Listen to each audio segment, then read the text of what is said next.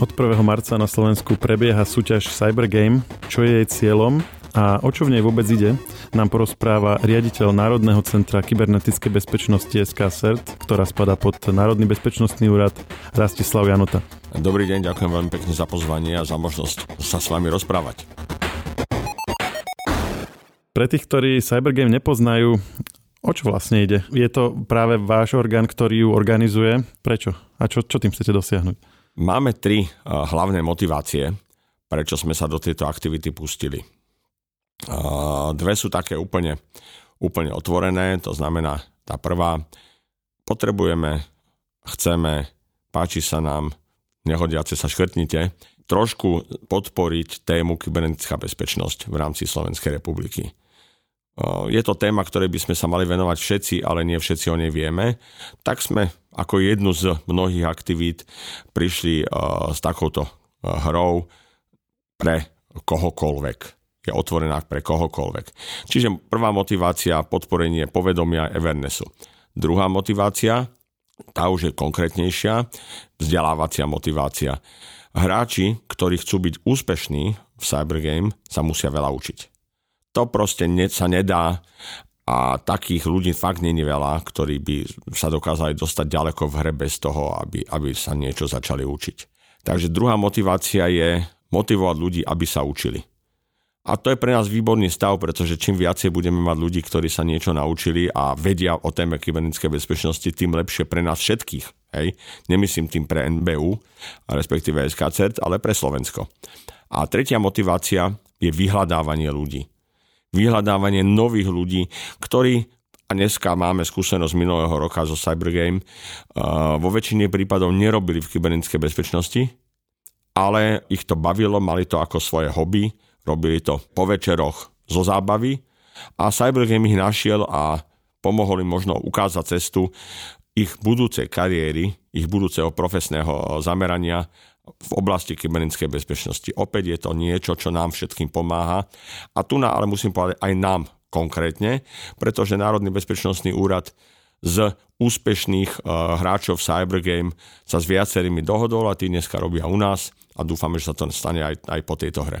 Takže na jednej strane hľadanie talentov, ale zároveň zvyšovanie povedomia vôbec akože Presne uh, tak. v rámci širšej populácie. No a ako to funguje vlastne tá súťaž?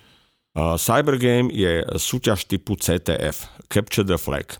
To je súťaž, ktorá sa podobá, možno niektorým niečo zarezonuje v hlave, keď poviem korešpondenčné semináre z niečoho v rámci vysokej školy, aj strednej. Je to súťaž takého typu, že sú úlohy, ktoré súťažiaci rieši doma sám na svojom počítači, kedy chce, s nástrojmi, ktoré má k dispozícii, môže pritom čítať, čo chce. Nie je tu čas tento kritérium. Uh-huh. Hej, Čiže vy zverejníte nejaký zoznam úloh a teraz čakáte, že um, aké riešenia vám budú od ľudí prichádzať. áno. Na konci každej úlohy by mal vzniknúť nejaký string, nejakých pár znakov, ktoré ten súťažiaci vráti späť k nám do platformy. Uh, môže to napríklad byť IP adresa.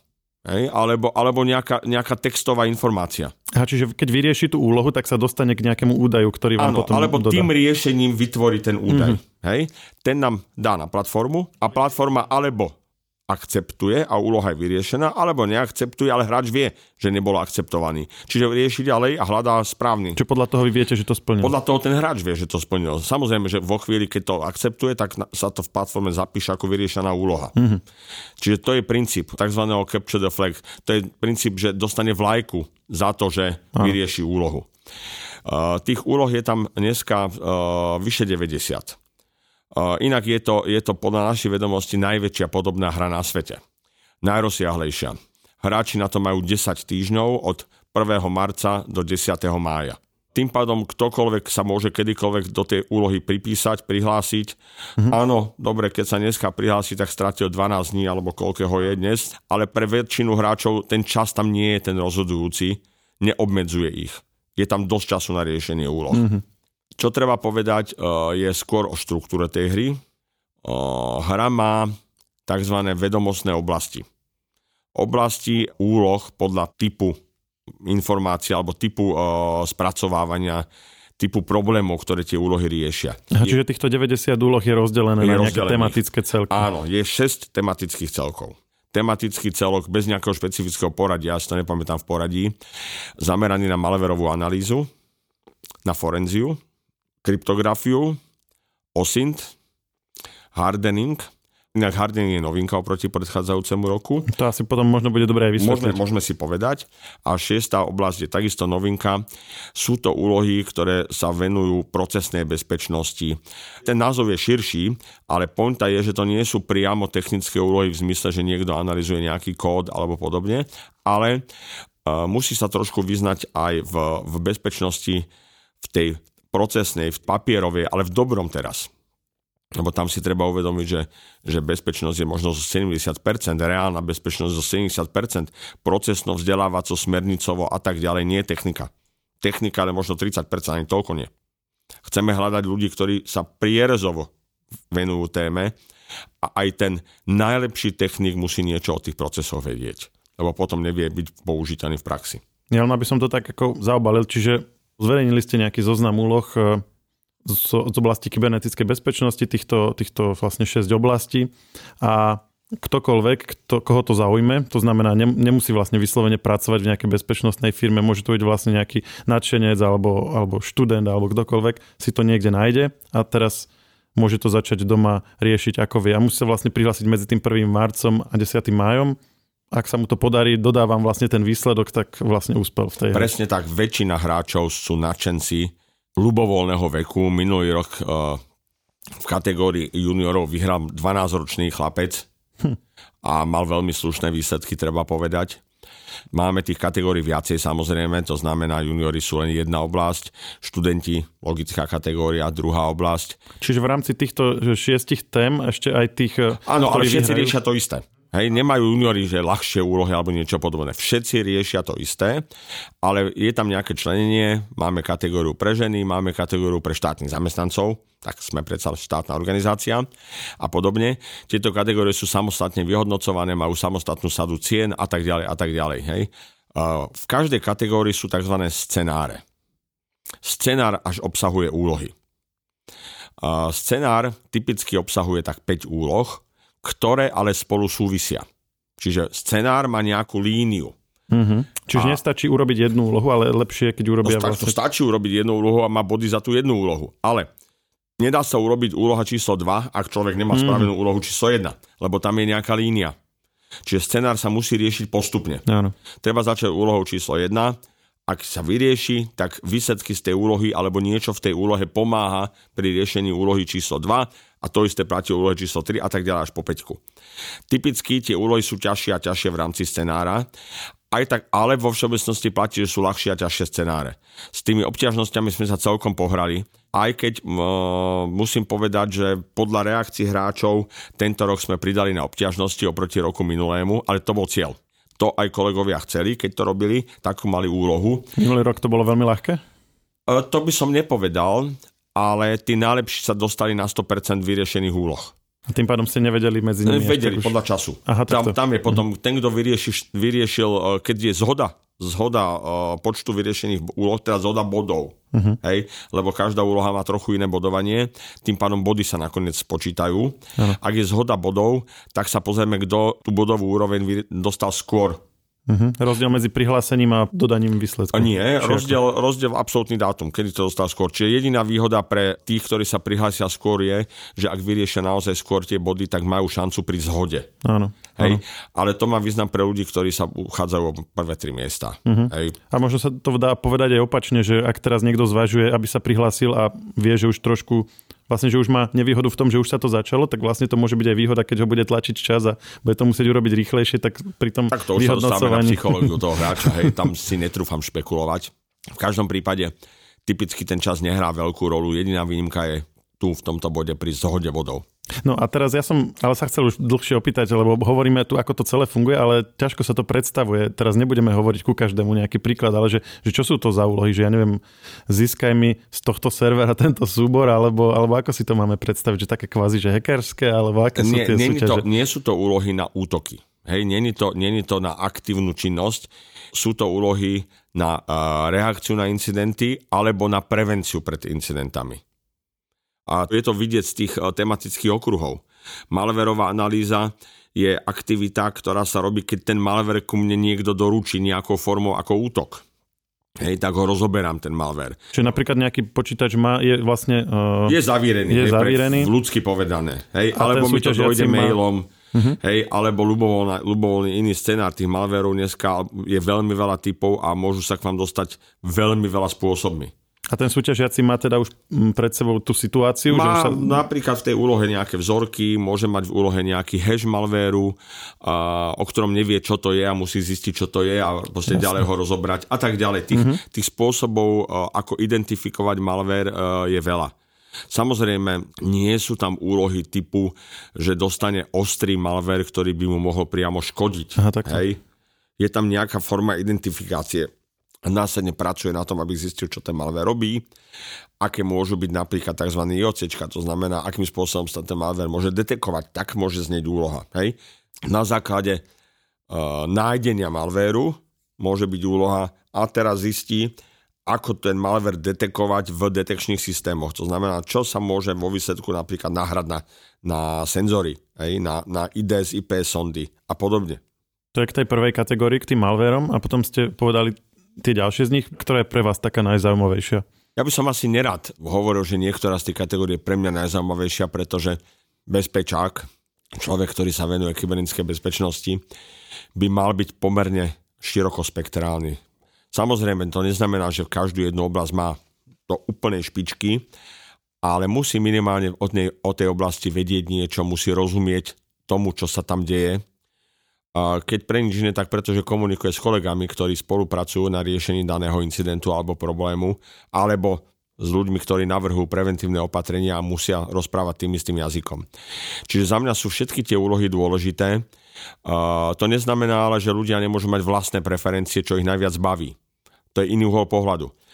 Ideálne je, aby človek robil to, čo ho baví. Čiže ak ho baví malverová analýza, super perfektné, podporujem všetkými desiatimi, ale mal by tušiť aj o tých ostatných oblastiach. Spomínali ste ten hardening, čo je to vlastne? Hardening si predstavte uh, v tom najjednoduchšom slova zmysle ako proces, ktorý je dobré spraviť, keď si kúpite nový počítač. Predtým, než ho zapojíte na internet, tak na ňom je dobré spraviť nejaké aktivity, možno doplniť nejaké softwarové vybavenie, trošku prenastavovať uh, prednastavené vlastnosti toho počítača tak, aby keď ho teda naozaj zapojíte niekde do nechráneného internetu prvýkrát, aby vám ho rovno niekto nevyhekoval. Sú štatistiky k dispozícii, že keď si nainštalujete Windowsový desktop a bez ďalšej zmeny nastavenia ho zapojíte do internetu, tak zhruba do 30 sekúnd až minúty je vyhekovaný. Ako myslíte, keď sa niekto o to pokusí, alebo tými automatizovanými systémami? tak za 30 sekúnd vám to niekto fyzicky nespraví. To sú automatizované pokusy. Hej, proste na internete je mnoho, mnoho, mnoho o, systémov rôzne po svete, ktoré vyhľadávajú o, počítače a snažia sa do nich dostať v prvom kole. A snažia sa v nich identifikovať diery, čo sa na diálku veľmi dobre dá, a v prípade, že tam teda diery nájdu, tak ich buď to automaticky e, využijú, zneužijú, alebo tú informáciu o tej diere dajú nejakému útočníkovi, ktorý ho potom zneužije v rámci svojho plánovaného útoku, plánovanej aktivity. V každom prípade hardening je dobre spraviť na akomkoľvek počítači. Samozrejme, netýka sa to len desktopov. Hardening je povinná súčasť e, inštalácie celej infraštruktúry. Inštalácie serverovského prostredia. To je celý systém infraštruktúry dokopy, ktorý uh, musí byť odolný. A tá odolnosť je výsledok hardeningu. Čiže tá úloha by bola e, v štýle, mám tu toto zariadenie alebo tento systém a zabezpeč mi ho tak, aby keď bude pripojený, aby, Áno, aby bolo... Priznám sa, ja teraz nechcem rozprávať naozaj o konkrétnych úlohách. Uh, má to teda dva dôvody, aby som bol férový. Jeden, jeden z dôvodov je, že ja nepoznám všetky konkrétne úlohy. A nie je to ani mojou úlohou, ani mojou snahou poznať všetky úlohy, lebo to rob, znamená, že by som o nich mohol náhodou rozprávať viac, než je dobré. Nie.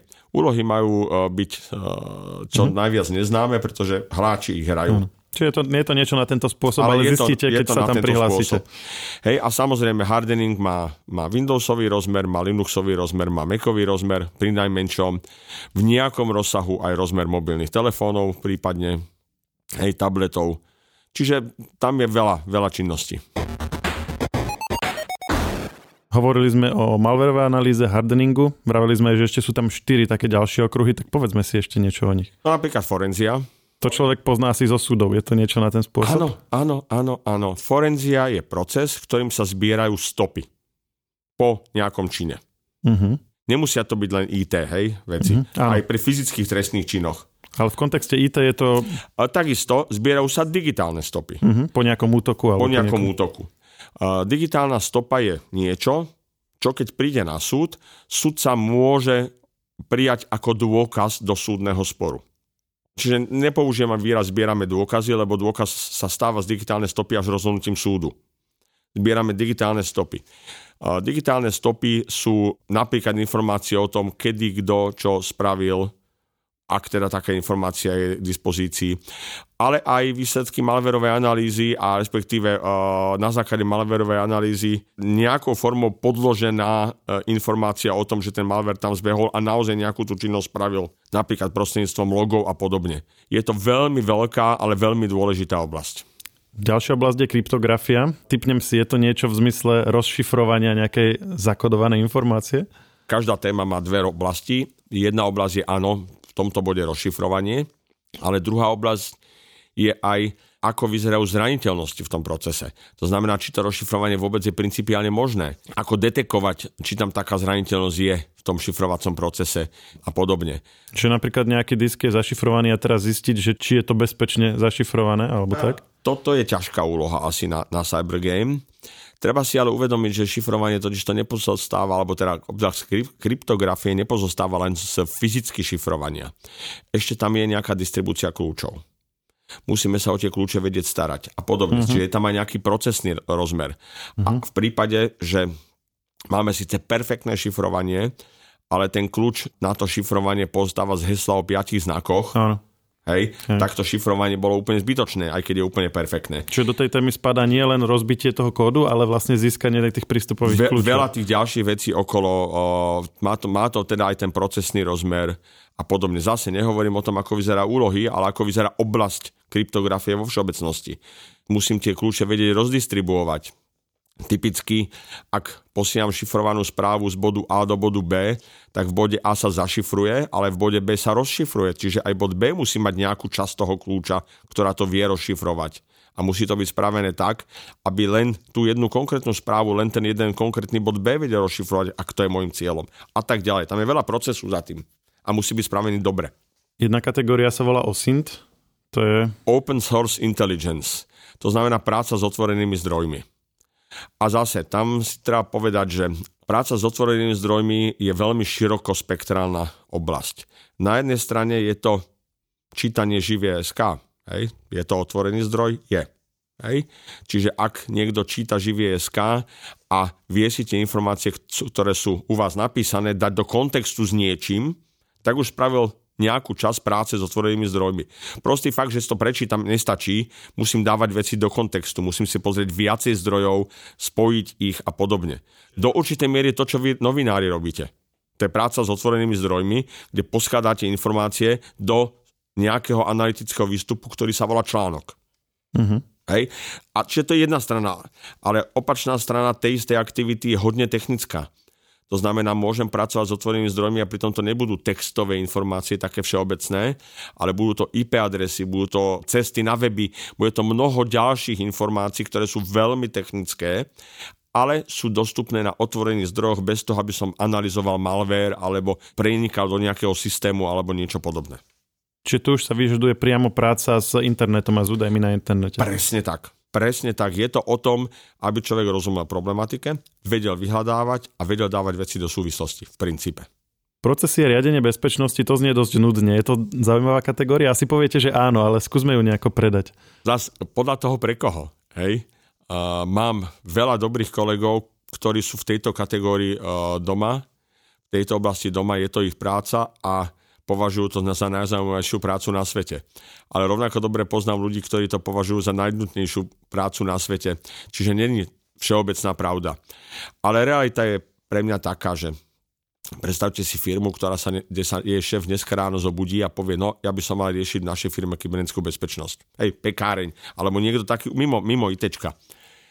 A zavolá si nejakého dobrého konzultanta, že čo teda má robiť, konzultant mu spraví plán. V tom pláne bude najmenej 70% činnosti netechnických, procesných. A Všetci poznáme takéto bezpečácké uh, vtipné príslovie alebo, alebo poznatok, že najväčší problém sedí niekde medzi, medzi operátnou stoličky a klávesnicou. Ale to není o technike, že? To je, to je o ľuďoch. Tí ľudia, ten človek, čo tam sedí, ten problém by možno nevznikol, keby ten človek nerobil niektoré aktivity. Mm-hmm. A to, aby nerobil tieto aktivity, sa dá podporiť niekoľkými činnosťami.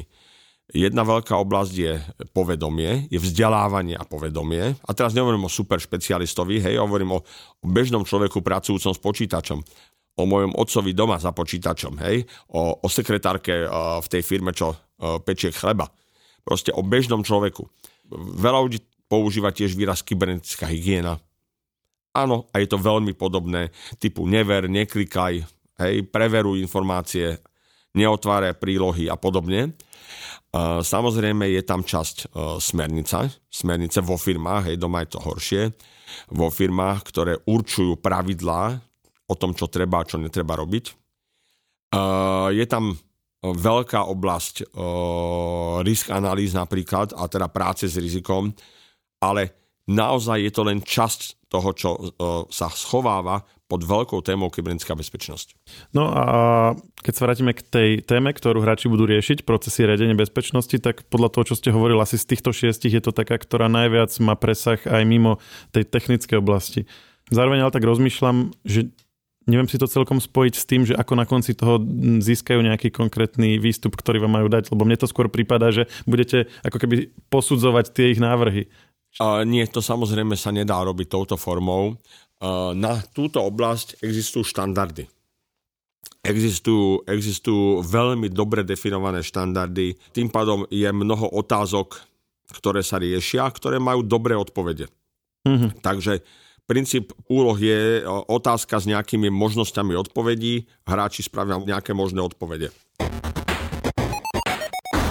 Poďme teraz hovoriť chvíľu o tom, prečo by nemal niekto sa zapojiť do tejto súťaže. Okrem toho, že to je zaujímavé, spomínali ste nejaké ceny. A ešte možno predtým, aké je to vlastne veľké. Eh, my sme mali pred niekoľkými dňami nažive správu, že už 500 hráčov sa zapojilo. Chcete možno povedať nejaký aktuálny údaj? Aktuálny údaj je 800. Rastie to každým dňom. A veľa hráčov sa do toho zapojí a vie, že na tie prvé dve, tri miesta nesiahne. Ale mm, máme napríklad pre hráčov otvorený eh, kanál na jednej četovej eh, platforme, kde sa teda hráči rozprávajú a ja som tam zachytil poznámky typu toto je tak zaujímavá vec, že som prestal hrať Counter-Strike a teraz sa hrám toto. A to uznáte, e, poteší, poteší dušu takéto vyjadrenie od nejakého hráča a zároveň je to silná motivácia pre nás, aby sme to robili. Keď, sa, keď to ľudí baví, Vzdelávanie ako také je veľmi široká téma a jedna, jedna e, z tém je, ako to vzdelávanie robiť tak, aby bolo efektívne, to znamená, aby e, sa tí ľudia čo možno s najmenšou námahu čo najviac naučili. A odpoveďou, súčasnou odpoveďou, možno sa to v budúcnosti zase niekam vyvinie, je tzv. gamifikácia. To znamená to známe komenského škola hrov. Nič nové sme nevymysleli, hej, žiadne nové koleso nevzniklo, ale naozaj prechádzame, nielen my, ale teda veľa pokrokových firiem, ktoré vzdelávajú, prechádzajú z, z premietania Meotarových, kto si pamätá dneska PowerPointových slajdov, na uh, nejakú formu vzdelávania hrou. Mm-hmm. Vyžaduje to oveľa viacej práce na strane prípravy takého vzdelávania, ale ľudia na to veľmi dobre reagujú, baví ich to a tešia sa, že to môžu absolvovať a pritom sa vzdelávajú. Naozaj v tomto bode porovnávam, či sa vzdelávam tým, že čítam nejaké príručky, e, učebnice, manuály a podobne, čo teda aj na mňa má taký, taký vplyv, že keď si otvorím skripta, tak mám skoro istotu, že do 5 minút mám problém udržať oči otvorené a skoro ľubovoľné skripta, alebo o, si čítam, respektíve robím niečo, čo ma zaujíma, baví a vtedy dokážem pri tom byť 24 hodín hore a proste vôbec nemám pocit, že idem spať. A toto je ono. Čiže chceme motivovať ľudí niečím, čo je čo je zábavné. A zdá sa, že sa tam to darí, ľudí to baví.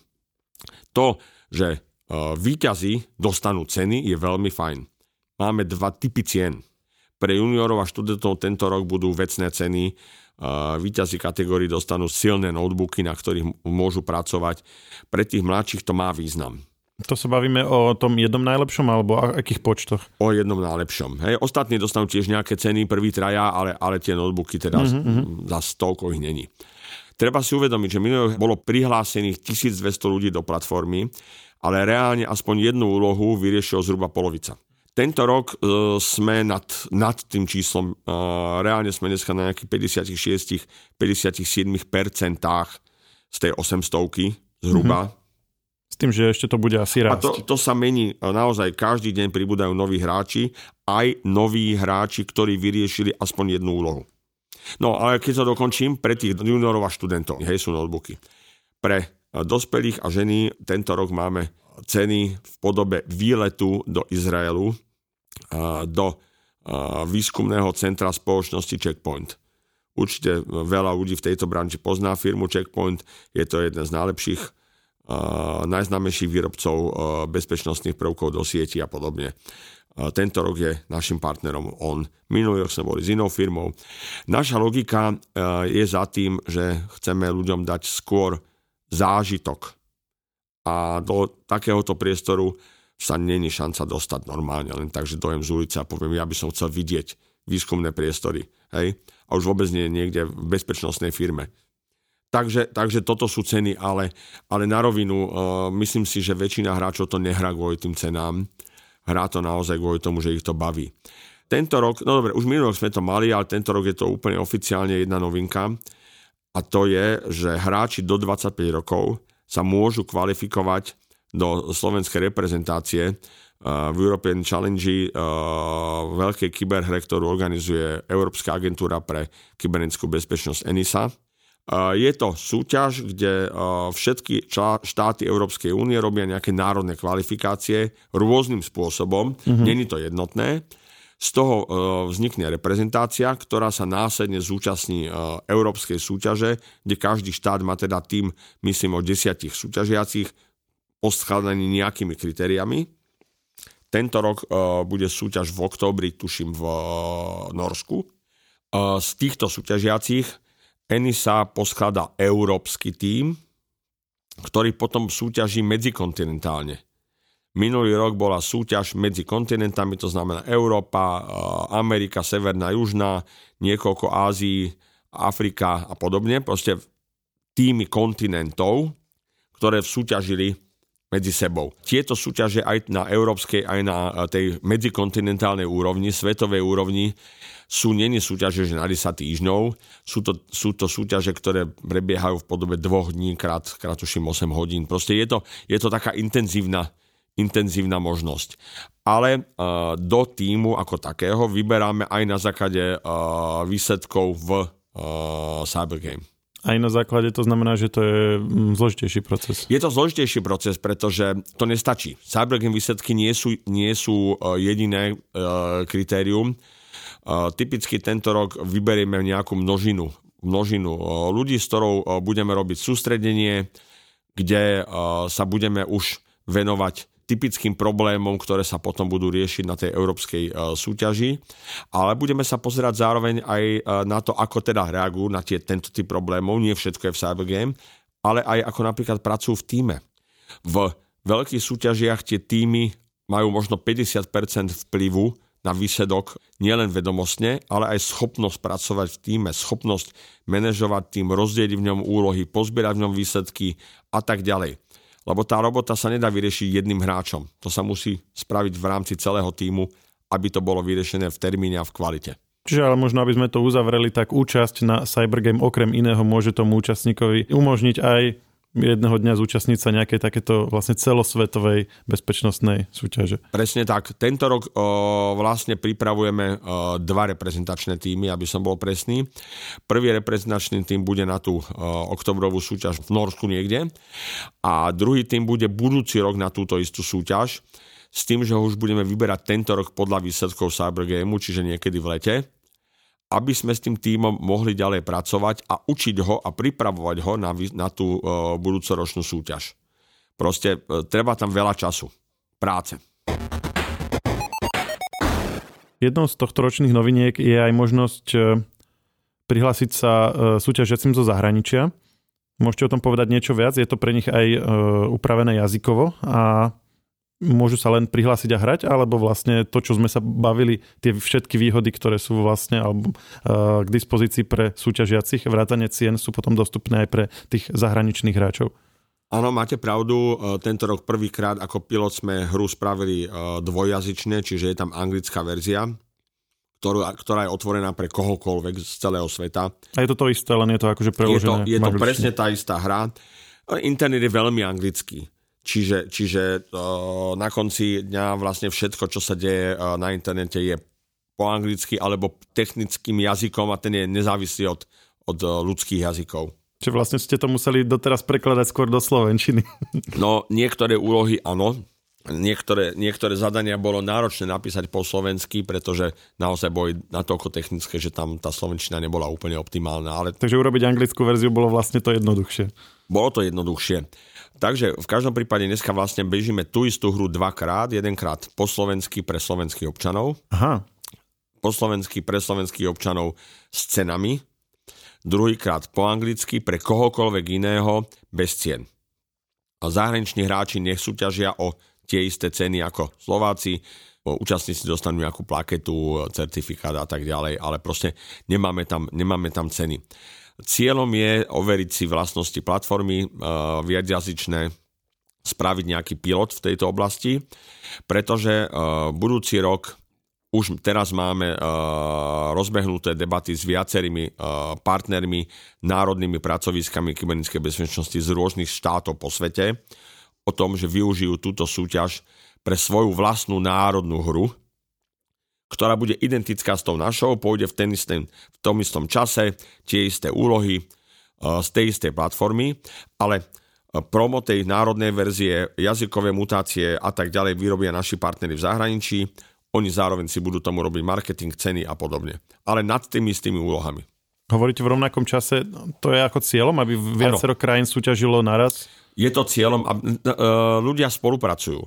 Čiže keby sme spravili rovnaké úlohy v rôznom čase, tak tá informácia prebuble. Mm-hmm. Hej? Mhm.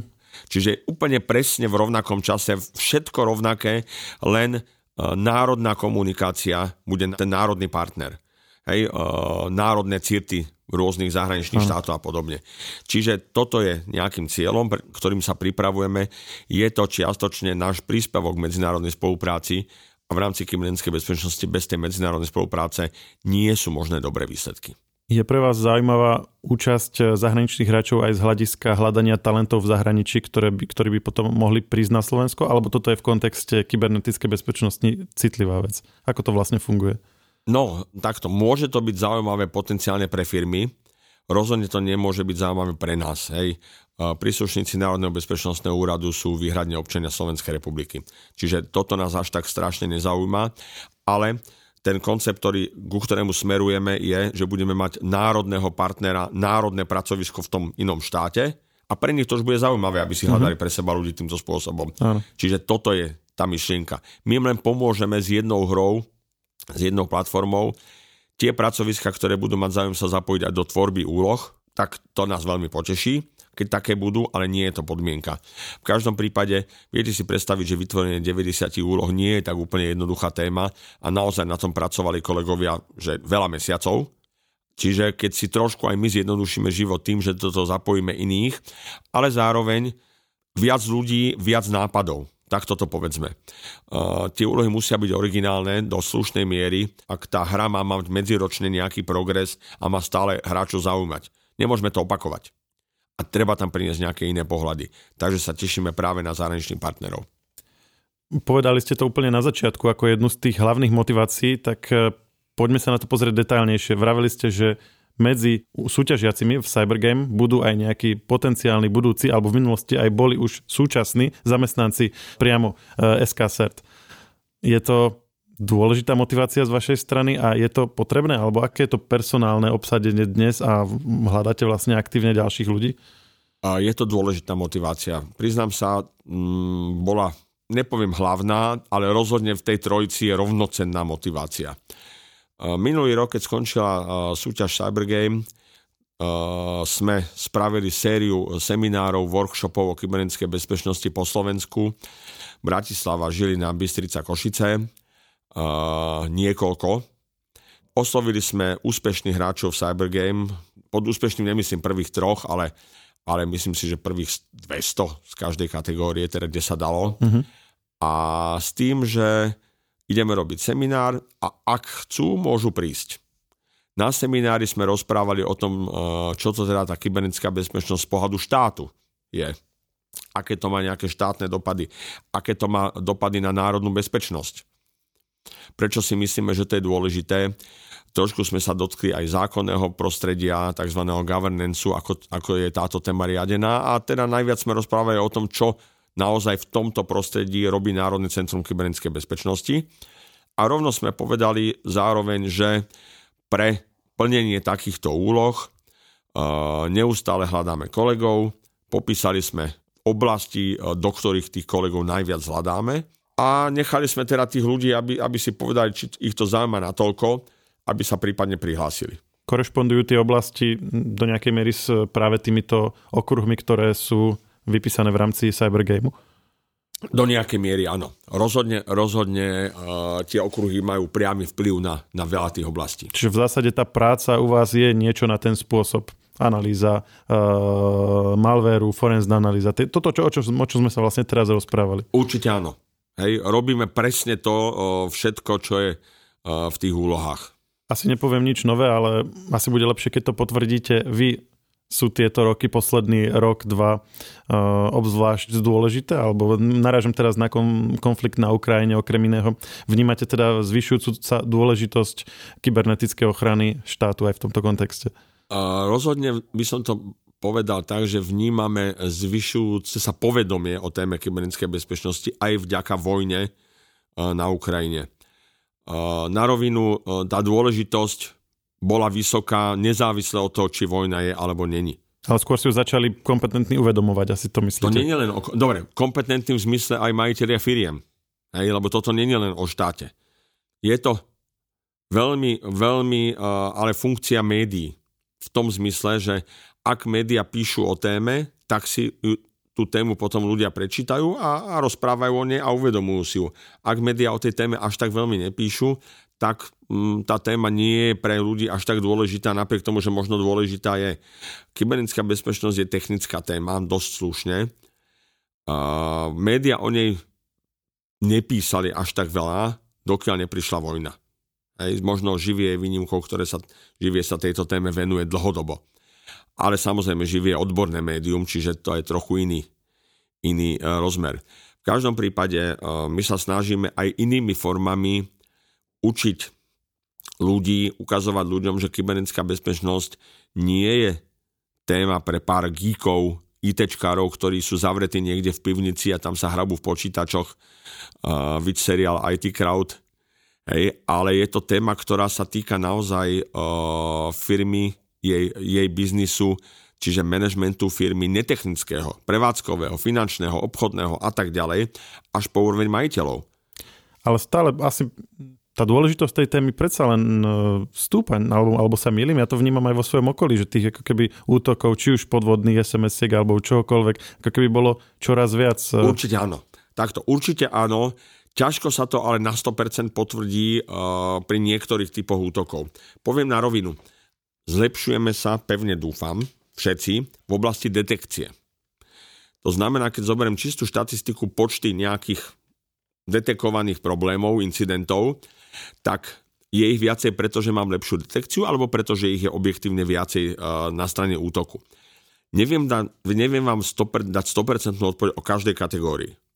Tam, kde sa vylepšila detekcia, tak tam pribudlo aj počet, počet detekovaných incidentov. Ale samozrejme pre niektoré konkrétne situácie sú laboratória alebo laboratórne podmienky relatívne, kde sa schválne nezmenil charakter detekcie, ale vnímame viac incidentov. To znamená, že tá detekcia na to nemala vplyv, ale rastie objem incidentov. Vo výsledku áno, je toho viacej a viacej. Kybernetická bezpečnosť je pre nás všetkých téma, ktoré by sme sa mali viac a viac venovať, ak vôbec chceme prežiť. Pane Nota, ďakujem, že ste prišli a že ste nám túto súťaž predstavili. Chcete možno na záver ešte niečo odkázať poslucháčom, ktorí či už sami alebo ich ľudia v ich okolí zvažujú, že by sa do tejto súťaže prihlásili? Majú predsa len ešte, ešte dosť času. Ja by som najradšej bol, keby zaznel, zaznel odkaz, že kybernetická bezpečnosť je veľmi dôležitá, ale zároveň veľmi zaujímavá téma. A Cybergame je asi najjednoduchšia forma, ako si to vyskúšať v praxi. To znamená, kdokoľvek, koho by mohla táto téma zaujímať, kdokoľvek, kto uh, sa nespohybuje okolo IT z rôzneho uhla pohľadu a chce si vyskúšať svoje schopnosti a podobne, tak môže v rámci Cybergameu. Cybergame nie je niečo, čo, čo človek musí vyhrať, aj keď ja sa teším, keď budú súťažiaci naozaj o to víťazstvo súťažiť, ale je to, je to nejaká forma, kde si vyskúšajú to, čo dokážu sami pre seba. Hra je samotná anonymná, to znamená, ak človek neaplikuje na reprezentáciu, alebo teda e, nevyhral, tak tam je pod, nejakým, e, pod nejakou prezývkou, uh-huh. nejakým svojim e-mailom.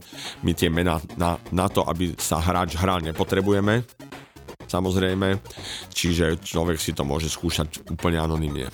Držíme palce, či už hráčom, alebo aj organizátorom, aby im to splnilo ich očakávania, teda vám. A ďakujem ešte raz a želám pekný deň. Ďakujem veľmi pekne za pozvanie a prajem pekný deň všetkým, čo počúvajú. Tento podcast sme priniesli v spolupráci so Cybergame. Technologický podcast Share pripravuje webový magazín Živé.sk. Nájdete ho vo všetkých podcastových aplikáciách vrátane Apple Podcasts, Google Podcasts či Spotify. Nové časti sa objavujú tiež v podcastovom kanáli aktuality.sk. Ak nám chcete niečo odkázať, môžete nám napísať na podcasty zavinačžive.sk.